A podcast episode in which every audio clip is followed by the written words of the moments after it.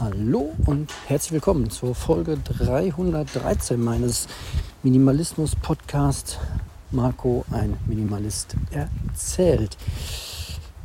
Ja, die heutige Folge wird wieder eine Laberfolge. Wenn ihr also irgendwas Themenspezifisches zum Thema Minimalismus hören wollt, dann stellt mir doch einfach mal eine Frage oder sagt mal, zu welchem Thema ihr vielleicht was hören wollt. Könnt ihr am besten über ähm, Instagram machen. Da bin ich Marco, ein Minimalist, wobei ich Instagram und Co. seit einiger Zeit auch schon wieder ein bisschen kritischer drüber denke, ausgelöst durch eine Doku. Ähm, Komme ich aber später vielleicht mal zu. Ähm, ansonsten geht es auch über E-Mail, da gucke ich nur nicht so oft rein. E-Mail 2006.tutanota.de, da könnt ihr mir auch was hinschicken. Da muss ich mir vielleicht mal Gedanken machen. Das ganze E-Mail-Postfach ist ein bisschen werbevermüllt. Das finde ich nicht ganz so angenehm. Naja, mal schauen. Aber ähm, Laberfolge war ja eigentlich der Hashtag, das Thema. Ähm, die letzten sechs Wochen Ferien sind jetzt sehr arbeitsintensiv gewesen, abgesehen von den zwei Wochen Sommerurlaub mit der Familie war es arbeitsbedingt ja gefühlt irgendwie nicht anders möglich, als sehr, sehr viel zu arbeiten. Ich arbeite eigentlich in Teilzeit, das wisst ihr ja. Aber das war jetzt nochmal die letzten vier Wochen auf Vollzeit definitiv, teilweise sogar deutlich mehr als Vollzeit. Und ich fange so langsam an, die Folgen zu spüren. Ich werde ein bisschen dünnhäutiger an der einen oder anderen Stelle. Versuche zwar überall gegen zu lenken, alles ganz in Ruhe zu machen, so meine eigenen Tipps mal ein bisschen zu beherzigen. Aber äh, elf Stunden arbeiten, zwölf Stunden arbeiten am Tag ähm, hinterlässt dann doch so seine Spuren, wenn man nebenbei noch, ähm, ne, nebenbei in Anführungsstrichen Familie und Haushalt und so hat und machen möchte. Das ähm, ja, ist alles nicht so ganz so ähm, entspannt gewesen. Deswegen kamen auch leider solche Freizeitsachen zu kurz. Ich wollte mit Freunden ähm, wandern gehen. Das ähm, ist hinten runtergefallen. Ich wollte einen Freund treffen. Das ist runtergefallen. Und das muss definitiv nächstes Jahr im Sommer anders laufen. Und ja, ich fange jetzt schon gegen, an steuern und äh, da, wo es geht, weniger zu machen. Geht auch gar nicht mehr anders nach den Ferien wegen Kinderbetreuung und so. Ähm, das schützt auf jeden Fall schon mal so ein bisschen, wenn man da in Verantwortung steht, sich an der anderen Stelle nicht völlig zu überlasten. Genau. Was ich geschafft habe, war eine Nacht in einer Hängematte draußen im Wald zu nächtigen. Ja, das war eine sehr, sehr coole Aktion. Ich habe das Ganze auch mal, um es auszuprobieren, ähm, auf Video aufgenommen. Ähm, ob das jemals irgendwie veröffentlicht wird, weiß ich noch gar nicht. Bin gerade dabei, das so ein bisschen zusammenzuschneiden. Ob ich das dann irgendwo hochlade, ähm, kann ich jetzt noch gar nicht sagen, weiß ich nicht. Aber ich merke schon, dass ich, glaube ich, nicht der Typ YouTuber bin. Ähm, ich finde das mega cool. Ich gucke auch total gerne YouTube-Kanäle äh, und habe da, hab da einige Kanäle abonniert, die mich auch so inhaltlich total interessieren, die mir neue Perspektiven aufzeigen. Ähm, auch ein, zwei, die äh, eher so auf Unterhaltung abzielen, wobei im Grunde ist ja irgendwie alles Unterhaltung. Also einen Robert Mark äh, Lehmann äh, gucke ich total gerne. Äh, so ein paar Outdoor-Sachen, so ein Fritz Meinecke finde ich schon ganz spannend.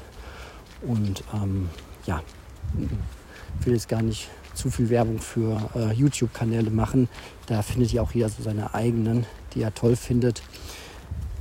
Ist aber so ein eigenes Thema für sich. Ich jedenfalls merke, ich ähm, bin das nicht, ähm, würde mir ähm, ja, passt, passt einfach nicht so zu mir. Zum jetzigen Zeitpunkt kann sich auch immer alles ändern.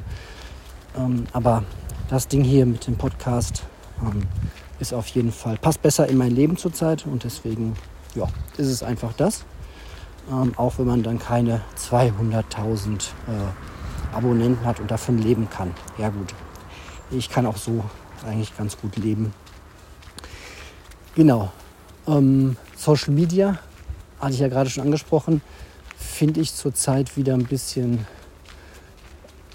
kritisch interessant. Ähm,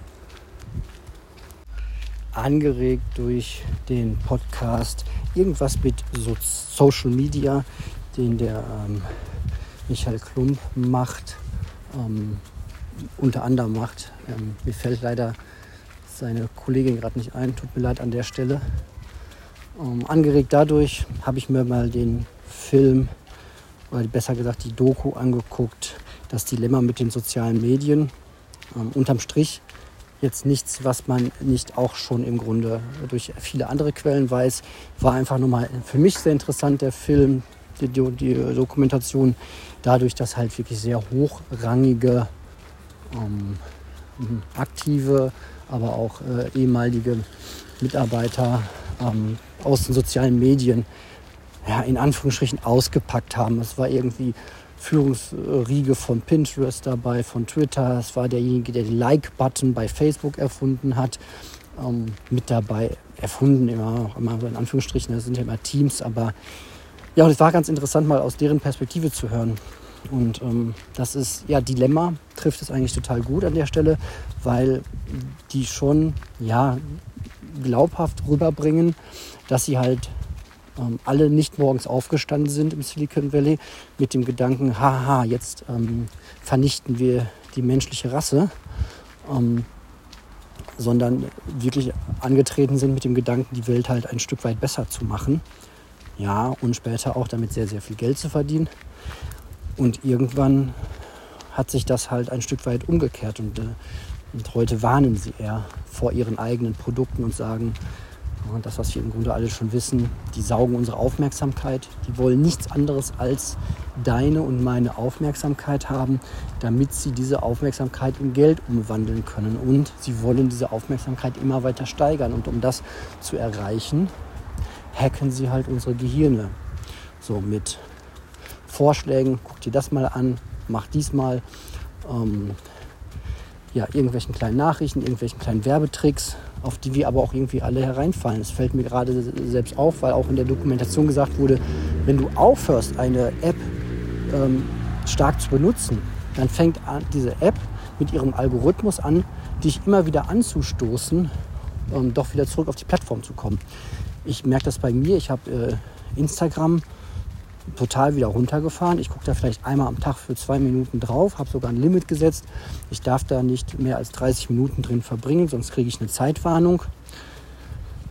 Ähm, da komme ich im Leben nicht mehr dran, benutze das sehr wenig. Und was passiert?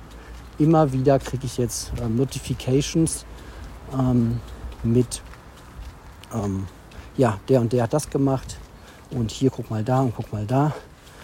Und ähm, ja, müsste ich jetzt auch noch mal irgendwie mich im Moment mit beschäftigen und diese Notifications wieder ausschalten. Aber es ist schon, ja, es ist schon ähm, eingebaut in diese Systeme, dass sie unsere Aufmerksamkeit haben wollen. Wenn man nicht gerade in dem Thema eh voll drinsteckt und da so eine Brille drauf hat, dann merkt man das ja unter Umständen auch gar nicht. Ne? Wie schnell ist man irgendwie in den Instagram Stories und Reels irgendwie verloren gegangen und wie leicht kann man auf YouTube einfach stundenlang äh, wirklich interessante Videos gucken. Interessant immer im Sinne von das eigene Interesse. Das ist ja auch dieses Ding, diese Filterblasen, die da entstehen. Ne?